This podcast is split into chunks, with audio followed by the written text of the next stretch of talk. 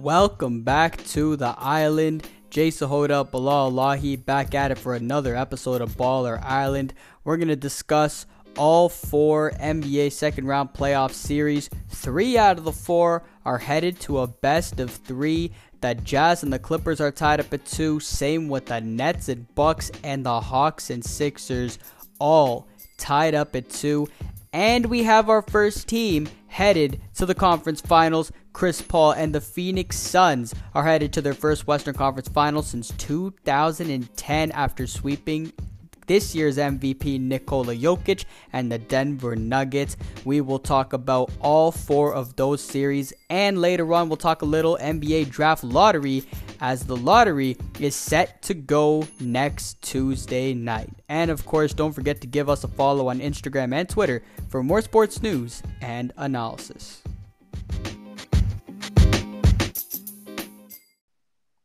What is going on, people? Welcome back to the island. Jay Sahota, Bilal Lahi, and the NBA playoff second round is coming down to the wire with three series heading to game five, knotted up at two. B, how we feeling going into really a best of three now into three out of these four second round series? Man, some unexpected drama in some of these, no? Yeah, I I can see that. I think definitely two of them definitely took an I honestly all three took an unexpected turn.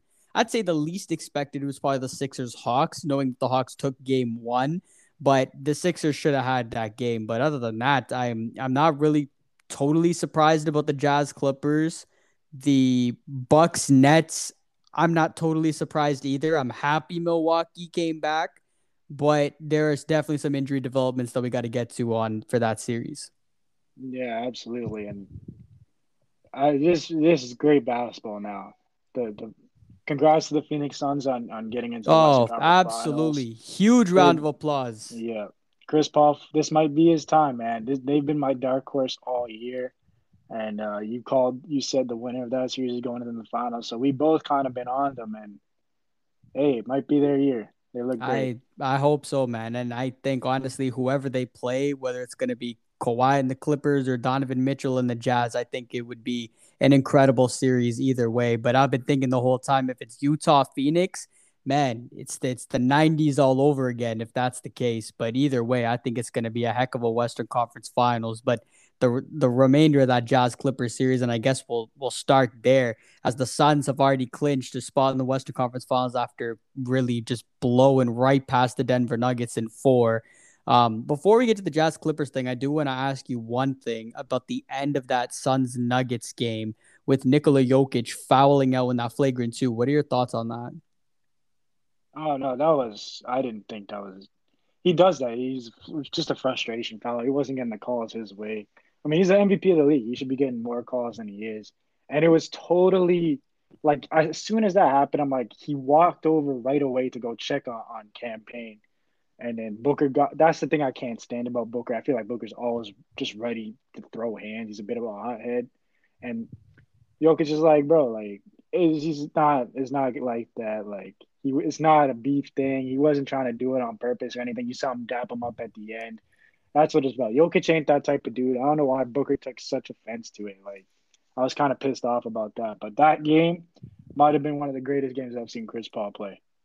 Yeah, no doubt. I'll get the CP3 in a second. But to, to finish up on Jokic, I think, yeah, the, the guy's still a class act. The way that he handled it and all, and going to Cam Payne after that, I totally agree with that. The one thing I'll say is you're down 3-0. I get it. You're frustrated. It's been a frustrating series. It's been a frustrating, you know, last end of the series. You gutted out a win against Portland, but you know, I I just think if you're the MVP and you're the leader of your team, it was pretty clearly, blatantly obvious that he it was clearly a huge windup when going for the ball, and I don't think he needed to do it that aggressively, knowing you're down 3-0 and you're not putting your you're not helping your team by doing something like that. Do I think a flagrant two is a little bit excessive? Yes, but at the same time, I I would have been a little more mindful than that, knowing you know you got to try your best to put your team in the best position to win, and I don't think that was the best position to do so. But he does I don't that, though. You know, every time he, I've seen him do that a few times this year, and it's just like It's he does it when the other team's rolling, just to like just to like give them a little bump, like so it not you know Mess it's just like momentum. a momentum stopper. Yeah. Yeah. it's not nothing gruesome, like nothing, you know, over the top about it. It's just I guess that was a little, but I don't think a flagrant two. You call him a flagrant foul, sure. A flagrant two to kick the MVP out of the league, like MVP of the league out of that game. Yeah, I don't I don't agree with that call. Yeah, no, it, it was a little excessive. I'll agree with that. But anyways, I mean, I do salute the Denver Nuggets. It was it was pretty difficult without Jamal Murray to do what they did. I think you and I both agreed that without Jamal Murray, second round was their ceiling. But did we expect the Suns to roll past them the way that they did? I don't think so. I think you and I both had to go in at least six, seven games. But again, congratulations to the Phoenix Suns on what has been an incredible season, and they're going to get some much needed rest. And before we move on to the Jazz Clippers series, yeah, I, I got to salute my guy, Chris Paul.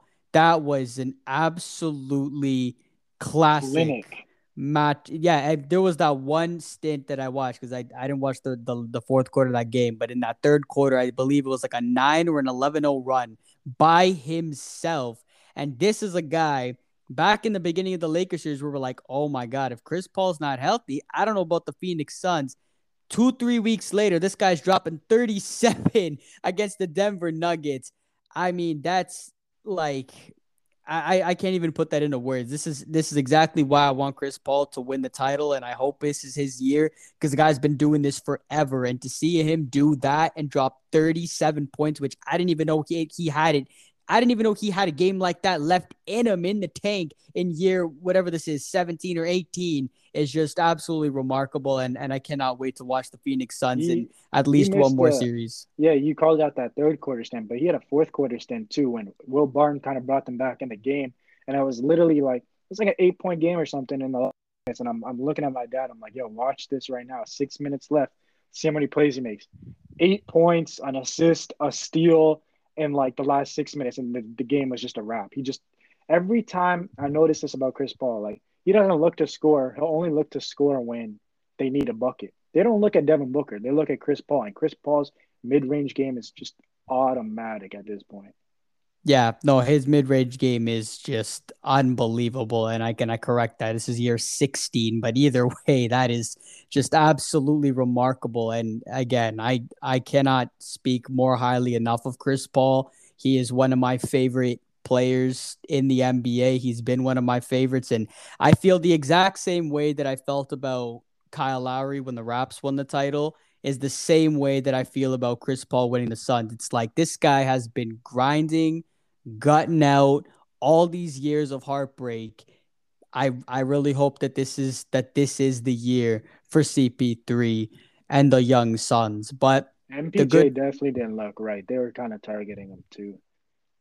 yeah, yeah, I, I I could definitely see that. But I mean, at the end of the day, they're getting a much needed week of rest because this Clippers Jazz series could more than likely go to seven games. So the Suns are going to get some nice rest off. So let's let's we'll go over to the Jazz Clippers series now. Of course, the Clippers doing their usual down 0-2 stunt as they've done for the past two series, but they've come back and they won in opposed to last series where the road team was won every game. The home team has won every game in this one, but on, on last week's episode, you called out Paul George, and he has answered the bell in the last two games. Two big time games in a row. Um, it's he, it, they when he plays well, that team just so different. Like it's not even funny how much better they are when he's playing well. Then you know Kawhi, you know what you're gonna get with him. Reggie Jackson's played pretty well this series as well. And then yesterday, Marcus Morris, who's been struggling all series, but you know one thing about Marcus Morris, he ain't afraid to shoot. He hit like five threes in the first half last game. That game was over from the start, but Donovan Mitchell is just on on another deal right now. He's like going crazy. You got to be one of the top top playoff performers. Like if I'm picking anybody to have my on my team and in the whole league for the playoffs, he's he's gonna be right up there. That dude is a machine. Gobert, they're not getting enough from, and I think it's due to Conley still being out. I didn't think Conley would miss four games. I thought he would have missed the first one. Maybe that's it. But him being out, their whole pick and roll game is just gone now. At this point, it's just Donovan Mitchell. Here you go, take the ball and go score. They have nothing else at this point.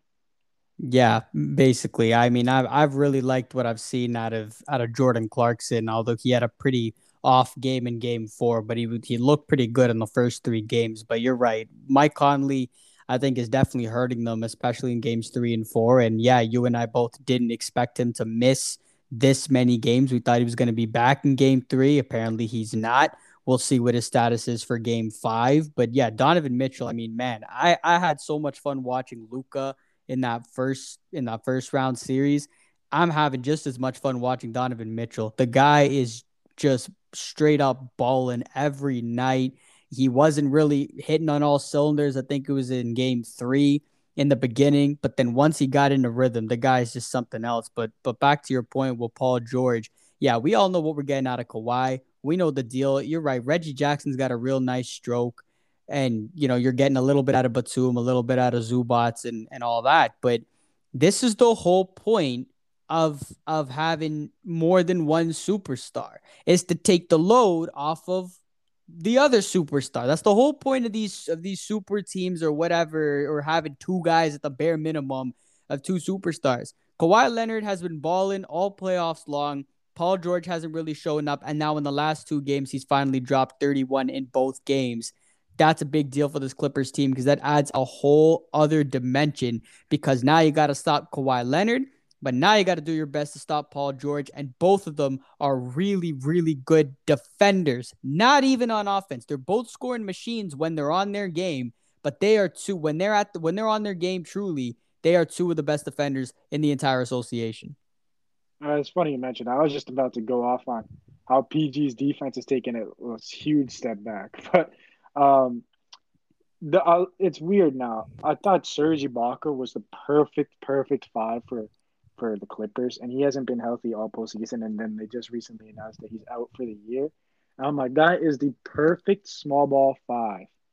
He can stretch the floor and he can protect the rim. Yeah, nothing. There's nothing better than that. Now he's out for the year, and I was like, yo, they're gonna like Gobert killed them in the first two games, just on the glass and just being there in the paint. Those dudes didn't even want to drive against him. Like they were just scared at, at, at that point. But now they're kind of embracing the small ball. They have Batum basically or Marcus Morris playing the five. Now they're dragging Gobert out of the key, which they did in the last two games. And now that's how Paul George is getting his buckets because you're going one on one. And I must say though, the first two games, even one on one, Royce O'Neale and Bogdanovich. Bogdanovich can play D two. Those two did a great job on, on Kawhi and PG, but the two of them if you're playing one on one with no backside help, they're talented enough to get their own buckets. Yeah, no, I agree. Utah definitely needs to get better. And, and no, I was just saying Paul George when he's on his game. But yeah, no, he's nowhere near as good on defense as he used to be. But I'll say that. But I mean, we'll see what happens in this series. But I, I think the way this is looking right now, if I had to make a pick now that it's a best of three, I, I said Clippers in six at first. I'm gonna say Clippers in seven. I think the Jazz are going to come back home. They're going to get game five. And I think this is going to go to game seven. And I think even in Utah, I think Kawhi is going to show up. They're going to get a big game out of Paul George, unlike the Clippers in seven. I I honestly could see the Clips just running the table at this point. I honestly, uh, is Mike Conley going to play this series? He, we're waiting. There's it feels like every series got one key dude missing, man. Yeah, yeah, that's really the golden question, but we'll find out, and that's a really good segue to the to the Nets Bucks series, which we'll get to next. But yeah, I'm excited to see how this Jazz Clippers uh, series unfolds, and it's now a best of three. But again, hold on, before, whoever hold on before we go to the East, if you're Phoenix, which two which of the teams would you rather play? Utah, hands down. Utah's more inexperienced. I know you got Donovan Mitchell, but I think Phoenix match, matches up a little bit better. You have DeAndre Ayton who can match up with Rudy Gobert. And like I think both of us can agree, DeAndre Ayton has had an absolutely spectacular playoffs, especially with we didn't really know what to expect out of him coming in. So I would not be scared at all. I mean, the guy matched up against Anthony Davis, for God's sakes, in the massive LA Clippers and was fantastic. So they can match up there. And then you got CP3 and Booker going up against if if Mike Conley's healthy, him and Donovan Mitchell, they match up a lot better. Whether the Clippers a little more experienced, I know they've never been to the Western Conference Finals, but Kawhi Leonard has, there. and Kawhi Rondo Leonard has. There. Yep. And you know, got, Rondo and CP3 got that little beef they have. Yep, Tyler's got a ring. A watch, yeah. The clip, the Clippers, the Clippers. That's what I'm saying. Their organization hasn't been there, but the players and the coaching staff have, and that's the difference in there. So yes, I would say if I'm Phoenix, I most certainly would rather have Utah. I mean, they were. It's not like they were far fetched from first and second place. They only finished a game behind. So they were kind of neck and neck all year for the number one seed. So I would say that's most definitely the better matchup. But again, like I said before, I don't really care who wins this series. I think whoever wins comes out of this Jazz Clippers series against Phoenix in the West Finals is must watch TV. I'm watching every game of that series. It's going to be spectacular no matter what. No, yeah, for sure.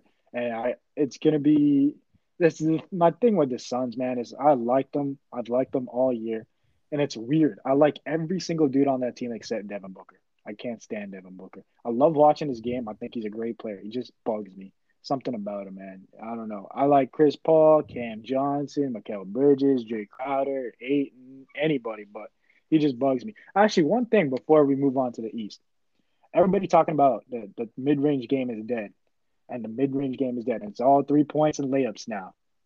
The best mid range shooters in the league Chris Paul, Devin Booker, KD, Kyrie, Kawhi Leonard, uh, who else? Khris Middleton. Yep. All of these dudes are the best mid-range shooters in the league, and they're the teams that are having success in the playoffs. Mid-range game ain't dead, man. You need that. Definitely not. Uh, that's a great call. I definitely don't think it's it's dead either. And and I think the one other thing to kind of look at is isn't it kind of nice to have the group of teams that we have right now, which hardly any of these organizations have had hardly any playoff success? Like it, it is kind of nice and kind of a nice, you know, breath of fresh air yeah. to have no Lakers, no Miami, no, no Cleveland, you know what would, you know what no Golden State. What would feel real good is if, if Brooklyn didn't win and it was a team that won with one star and like good role players, like an actual team. That yeah, so so anybody but Brooklyn or the Clippers, basically. basically, I mean the, the, Clippers. I don't consider Paul George at that level. He's a he's a B star. You know what I mean? Fair enough, fair enough. But anyways, I guess that's a that's a great segue into the Milwaukee Brooklyn series, which obviously last time we came on here, we absolutely roasted the heck out of Giannis and the Bucks, and they came back, and now it is two two, game five tonight no Kyrie Irving, but James Harden is expected to make a return. So it's not like KD's got to do this all by himself. But I think this is a great thing to look at where you called this back at the beginning of the playoffs when it started of how you can't rely on the Brooklyn Nets staying healthy.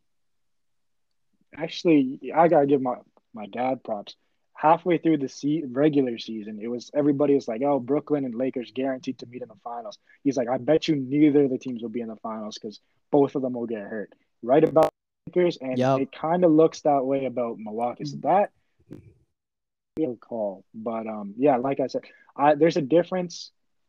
I I don't want to say it, it's karma for Kyrie, but it, it kind of is karma.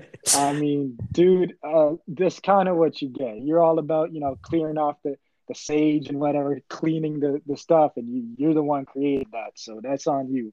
I don't really feel bad, but I don't want to see him get hurt. You know what I mean? I didn't wish for it. I'm just saying, hey.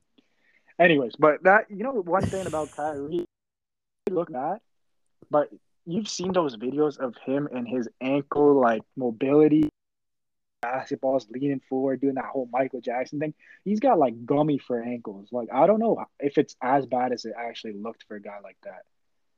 Yeah no i i actually didn't see the exact injury happen but at the same time you're right. I mean when you're playing basketball, really any sport, you know, you're gonna trip over your ankles, you're gonna twist them once in a while, and then you kind of shake it off and keep running. So I didn't actually see the exact play where he got hurt, but at the, I mean, you you took all the things that I wanted to say about Kyrie, and I'm sure you were really really hyped to get that one out because I feel the same way. You know, sucks to suck. Like I I have no sympathy for Kyrie Irving, and uh, do I hate? Do I do I hate to see people get hurt?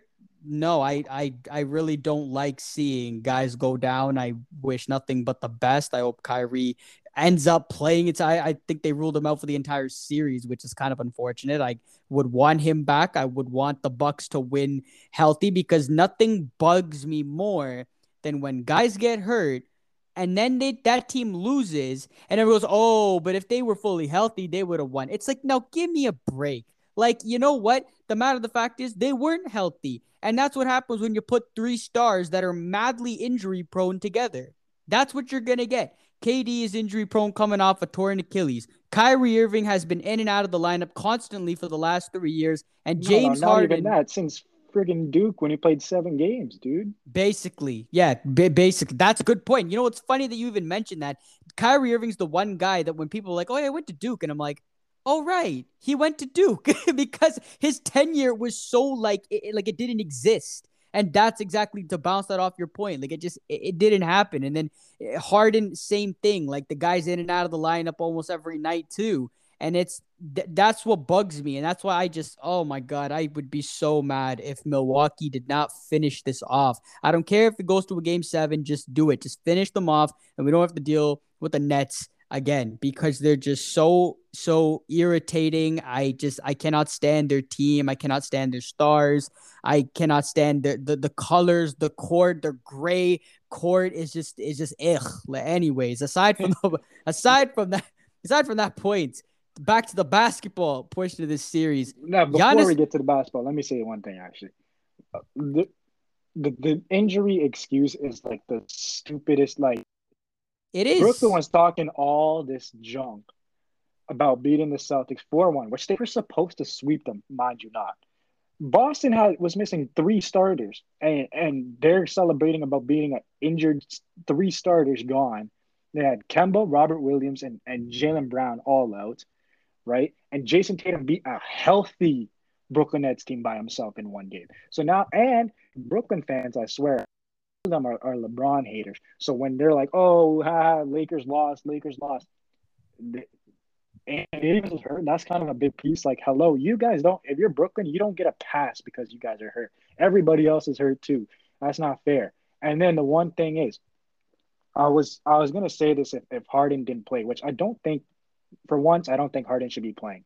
There's a difference between playing hurt and playing injured.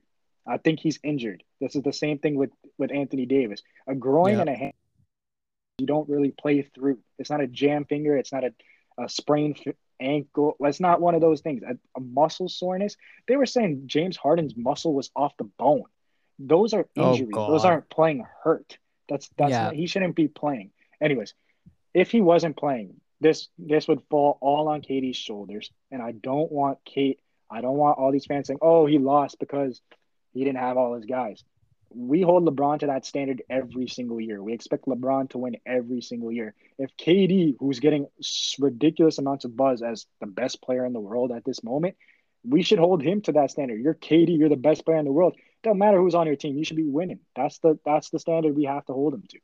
Facts, and that's why I wish he didn't start any of this super team nonsense and he just stayed in OKC because they were good enough to get there. But no, he had to go to Golden State, and his pathetic excuse was, "Oh, you know, Golden State, they were a great team." Well, no crap, they were a great team. They won seventy three games this season before you got there. Of course, they were a great team. Like, what do you like? What kind of nonsense is that? But Anyways, we're, we're getting a little. I got zero respect for that dude. No, exactly. I got none. But anyways, uh, we're getting a little off off topic here. Back to the the Bucks, the Milwaukee Bucks here.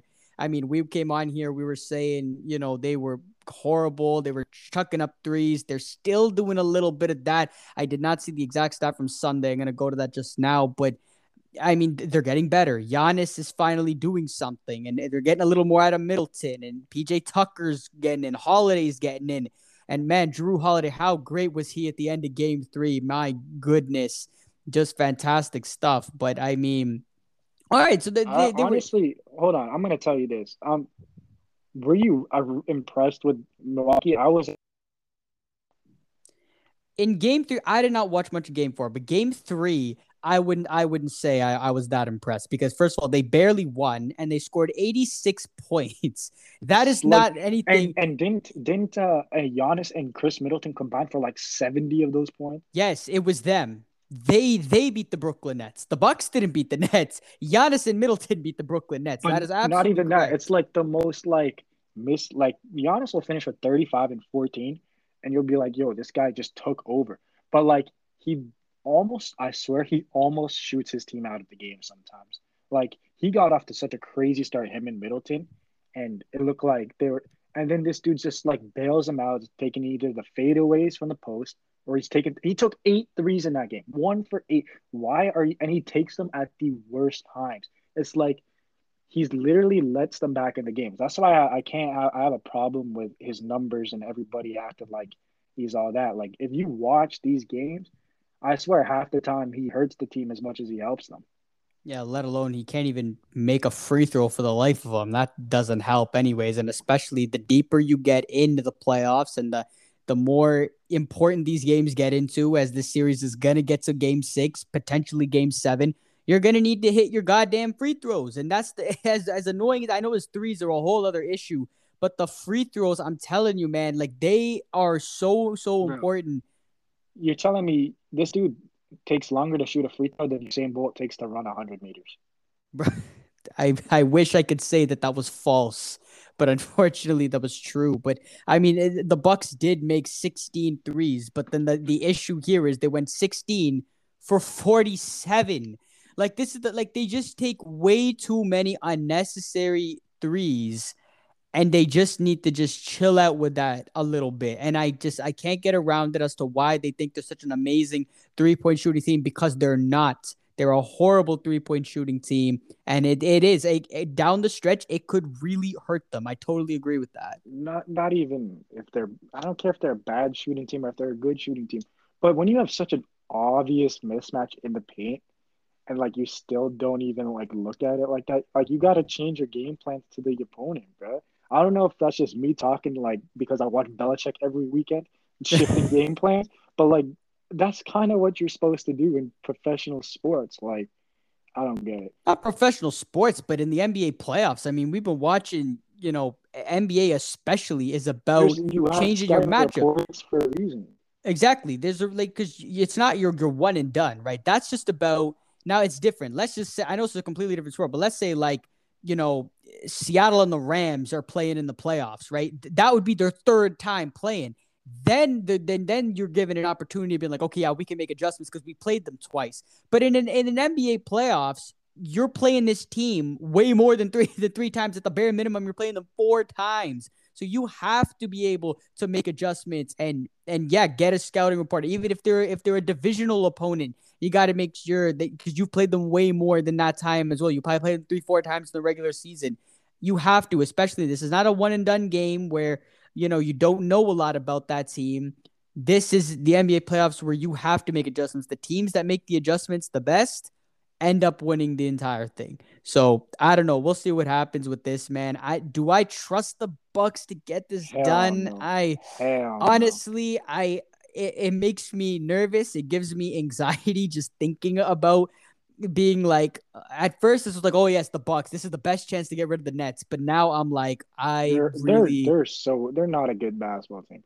I i i don't think any of the teams in the east deserve to make the finals like straight up the East, I honestly agree. I just, the only reason why I, I want the Bucks again is because I like Giannis, but I don't like the Bucks team, and I certainly do not like Mike Budenholzer. I have not liked him for the past oh, like no, every. I, yeah, I get you. I'm only going for the Bucks because I'm going against. Hate Brooklyn. the Nets. Yep. Yeah. No, same, same. I, I I definitely get that. And again, that's what I'm saying. The only reason why I picked the Bucks at the beginning of the playoffs because again, I would want a guy like Giannis to win the championship. Having said that, if it came down to Giannis and CP3 to win a title, it's not even a conversation who I want to hoist that trophy. It is Chris Paul any day, every day for for who I would want to win um, the the NBA title at the end of this thing. But I mean, man, I I want I hope I'm gonna say I'm gonna say Bucks and seven because that was my original pick. And again, because I don't want to see Brooklyn, but I totally agree with you. I don't really give a crap to see either of these teams. And To be quite honest, if it was up to me, I would say hell, I wouldn't even mind the Atlanta Hawks making the NBA Finals. They're probably the most fun team, the less irritating team out of the four that I would want to see in the NBA Finals. Yeah, no, but we gotta talk about Game Four, man. That PJ Tucker's defense on on KD, my God, this dude roughed them up, and he's doing it right matchup. now. I'm watching this first quarter right now, and he he's roughing them up. Milwaukee's up 15 in the first, but um, PJ roughed them up, dude, and he had like 11 points in the first half. When prior to that, he had nine points all series. His defense been amazing, and I can't stand that Steve Nash after the game was like, "Oh, it was borderline unbasketball physical." Like, shut up, dude. And I, I like how they let them play. PJ Tucker played amazing. Pat Connaughton played amazing. Um, KD, bro, it's your time to step up, man. The shoulders built for a reason. You know what I'm saying? Facts. No, that that PJ Tucker KD matchup has turned into a really entertaining one, especially when they got into it the other night. I mean, that's just playoff. Oh, yeah, and the dumb security guard. Yeah, I mean, eh, it's just it's playoff scrappiness, you know, at its best, and that's a great matchup. And I like to hear that the Bucks are up right now, but at the same time, I wish I could be a little more excited about that, knowing the same thing happened in Game Three. Hold on, we got to yeah, we got to actually talk about that Game Three. You see this man? He was like one for eleven, and then the Bruce Brown thing. Or we're not talking about that. This dude was hot in the first half, went like eight for eight so jump. Then down the stretch, every single time it got to him, he just shot it. Like, yo, even look back at KD or look back at Kyrie, he was just jacking. And then that that's the Bruce Brown game. That's gonna go down in history as the Bruce Brown game. Man, just shoot off two of the best closers we have in and, and to take over. Yeah, that's a that's a good point. I mean, it it was not pretty. Joe Harris was absolutely dreadful. Yeah, three points was just not pretty. And yeah, Bruce Brown. I mean, he was okay statistically, sixteen points. But yeah, it was not a great day. Again, it wasn't really a great day offensively for either team, and it was day and mm-hmm. night. Yet the Bucks win 30, 30 to 11 at the end of one, and then Brooklyn comes back in the second quarter and goes 31 to 15. So it was a, and then the quarters number three and four were both one point differences. So it was a game Same three was a very thing in uh, in game four. Brooklyn went up by like twelve or something, and it, it was like, oh, here we go. But then uh, all of a sudden, Khris Middleton hit some timely shots. He wasn't crazy off the charts numbers wise, but he hit timely shots whenever they needed it. And then uh, Kate, Kyrie sprained his ankle in the midst of that run, and from there on, uh, Milwaukee seemed in control. So both those games are pretty slugfest, but they're both entertaining. Yeah, no, for sure. And we'll see how the rest of this game transpires. It looks like it's the Bucks lead by 14 at the end of one. So I mean, anything can happen. I ex- fully fully expect the Nets to come back in that game. But but anyway, speaking of the rest of the East, there's one last series that we got to get to here. The Philadelphia 76ers and the Atlanta Hawks are tied up at two. The Hawks took game for 103 100. And in my opinion, at least, I thought this was a game the Sixers should have had easily. And I thought that those last few possessions late in that game were a little disappointing. But um, what did you think of the end of that game?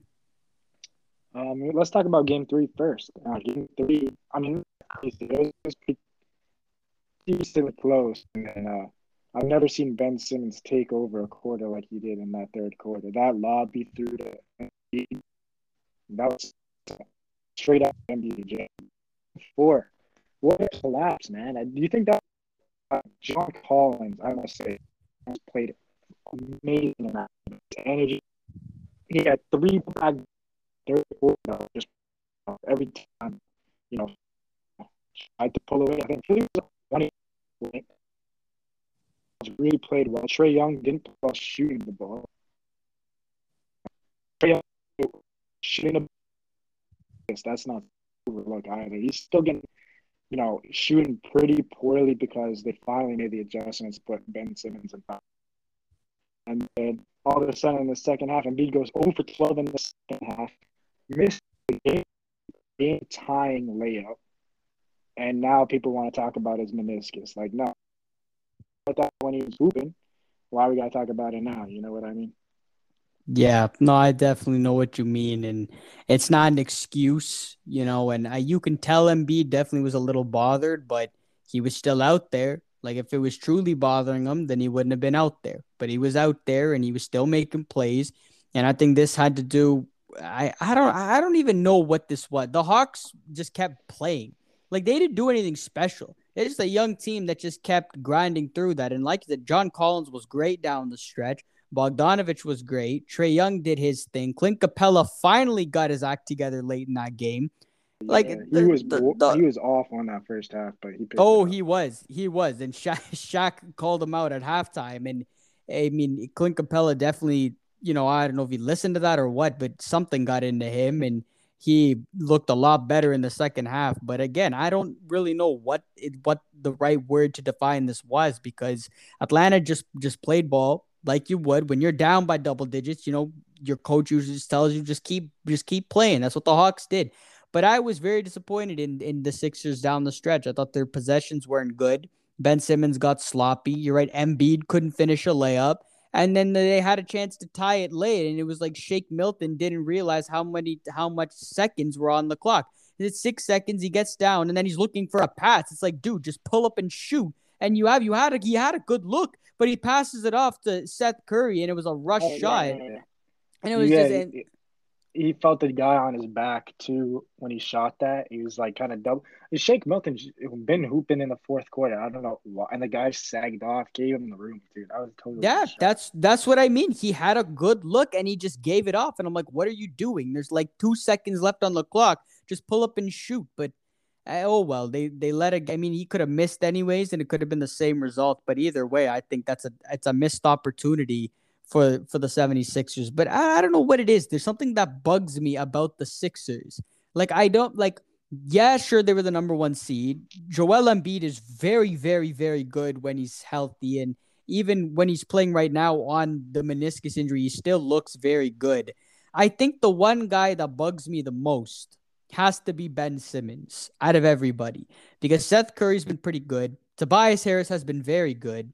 Embiid's doing what he's doing with a with an injury. Thybulle's been pretty decent off the bench. Milton's given you what he can. Dwight Howard gives you the little bit of jolt of energy that he can.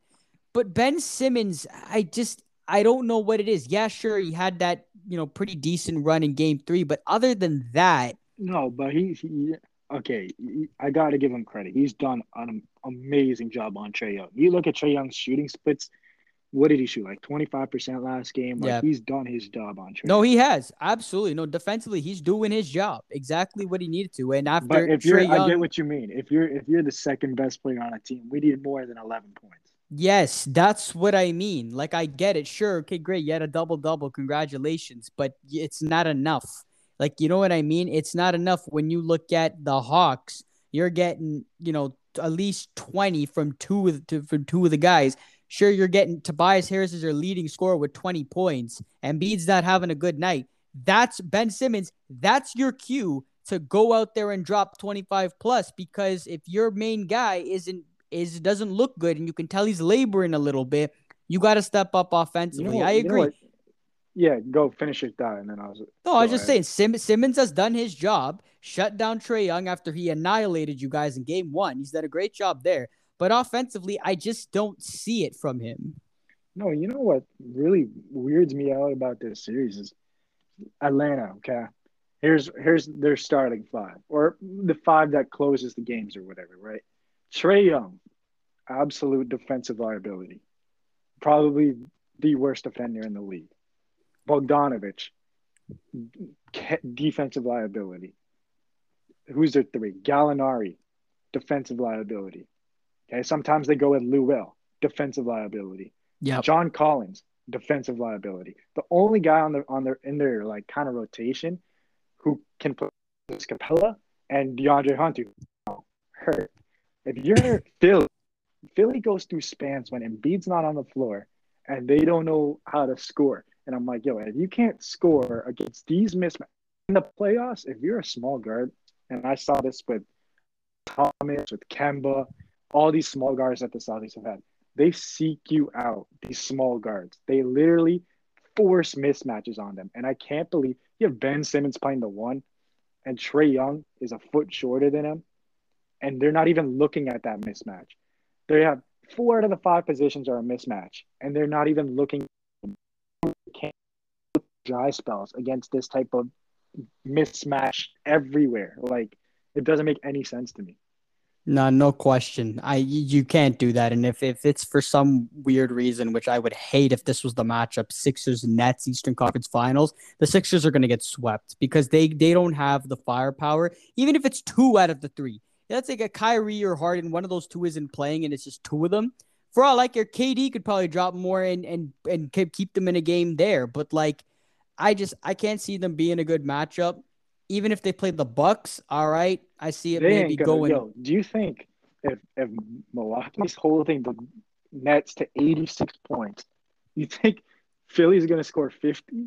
like, no, no, not at all. And that's what I was gonna say. I'm like, I think, I think the Sixers would be able to squeeze a game or two out of them because the Bucks also find a way it. to lose yeah, games. Exactly. exactly. Like they don't find a way to win; they find a way to lose games because they'll, they'll have it and they'll start chucking up threes and they'll go 0 for 10 in like the in like the third quarter and the Sixers will go on a run and they'll win a game or two. That's the only reason why I'll say that. Because KD and Kyrie and Harden, as much as I hate those three, and they Doc ain't gonna Rivers, let that no, happen. Doc Rivers is, is too much for Bud for Bud. Yes. Doc Rivers no. will end up getting a game or two by himself. Yeah, exactly. Just strictly off Bud being incapable.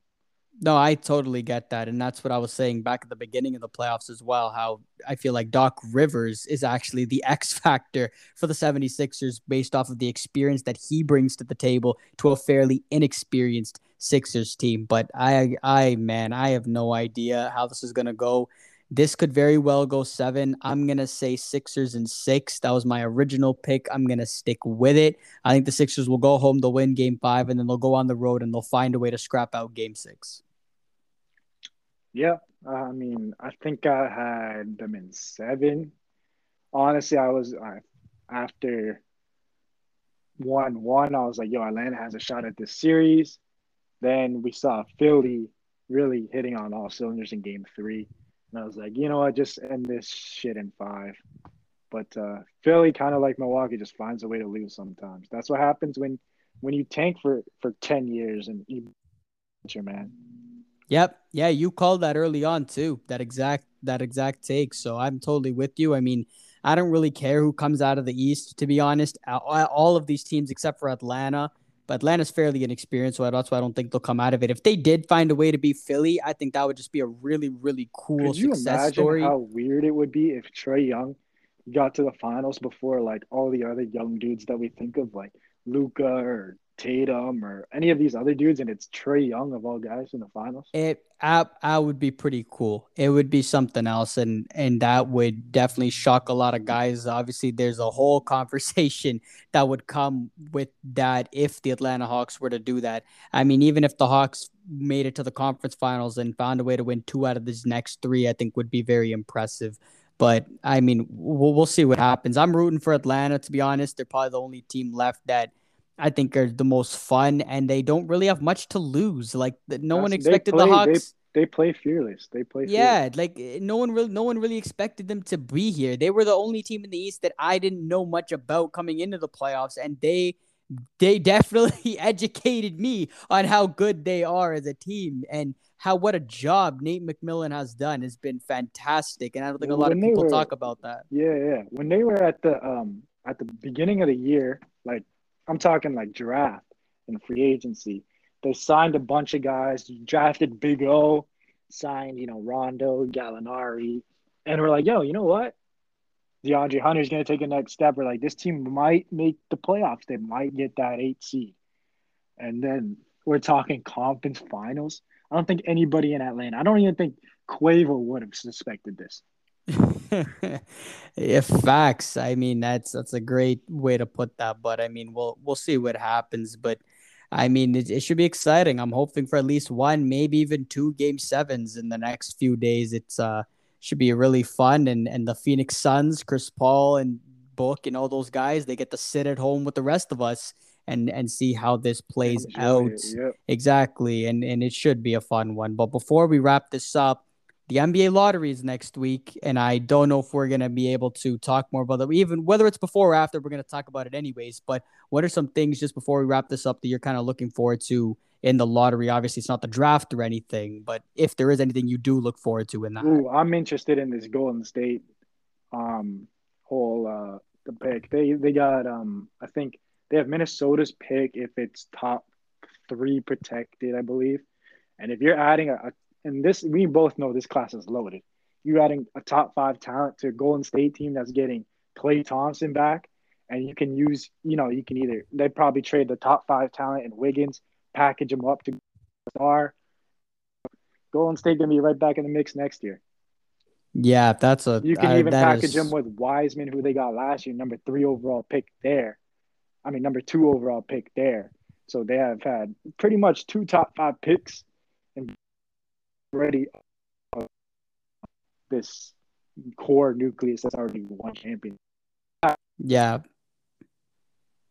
Yeah, facts. That is a really good point. And the Warriors, I do think if Klay comes back healthy, they are going to be right back in the mix. And you are right about that. If the Timberwolves do or get out of the top four, so either pick five or higher, then yes, the Warriors would get that pick. So I mean, if Minnesota even gets the fifth pick and that turns into a Warriors top five pick, that is that is something there that they could definitely get. So I think that should be very interesting uh, to see what happens. I'm I'm interested to see really who goes after Cade. I think that's pretty obvious. We know that he's most likely going to go number one, most Yo, likely to I, Houston. And honestly, I'm, if if I'm being honest, Cade and John Wall doesn't seem like a bad duo in Houston. Oh no, John Wall's John Wall ain't gonna stay another year. John Wall. Fair but enough. Cade, Cade. I told you this way back when we were still doing March Madness, and I'm like, yo, Cade's hands down the number one pick, right? But yo, weird things happen at draft time. I'm I said this then, and I'm gonna say it again now. Evan Mobley is the guy that's gonna get talked up the most, and it's gonna be like the whole Anthony Edwards scenario last year. Like James Wiseman was the number one pick, hands down. Randomly start talking up Anthony Edwards. Same thing in, in the NFL. Justin Fields was the number two guy all year. Yeah. Ended up going whatever. Evan Mobley is going to be the, the riser, just randomly riser over over talking. I don't get that. Never makes sense to me. I would probably on their on their board for some reason. Yeah, no, I'm I'm with you on that. I wouldn't be surprised either. There's always that conversation of of uh, uh one pick and then two pick and who's going to go there. And I've heard a lot of rumors about Mobley possibly going to Detroit if that's where the Pistons land as the second pick. Um, so yeah, that that would be very interesting. I I personally am kind of hoping.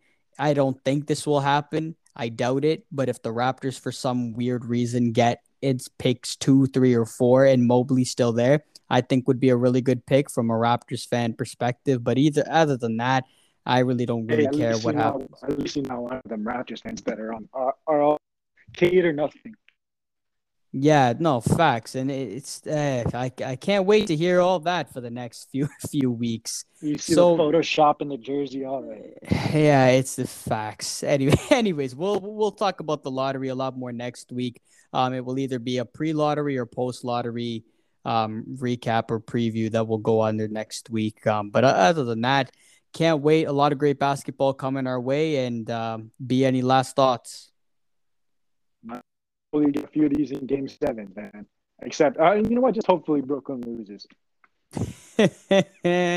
Facts. I I really don't think there's anything more. So you know what? I ended off last week's episode by saying this, and I think it's fair since we both really want Brooklyn to just be gone. And honestly, I I hope Brooklyn is the next is the next damn boat washing up the shore on Rock Bottom Beach. I hope it's KD and Kyrie because, man, oh man, I just have enough. But Giannis, let's do it again. Let's go, Milwaukee. Fear the deer. Let's go. Finish off Brooklyn. But, anyways, that's a wrap from this week's episode of Baller Island. Jay Sahota, Bilal Lahi, and we will see you next week. And of course, don't forget to give us a follow on Instagram and Twitter.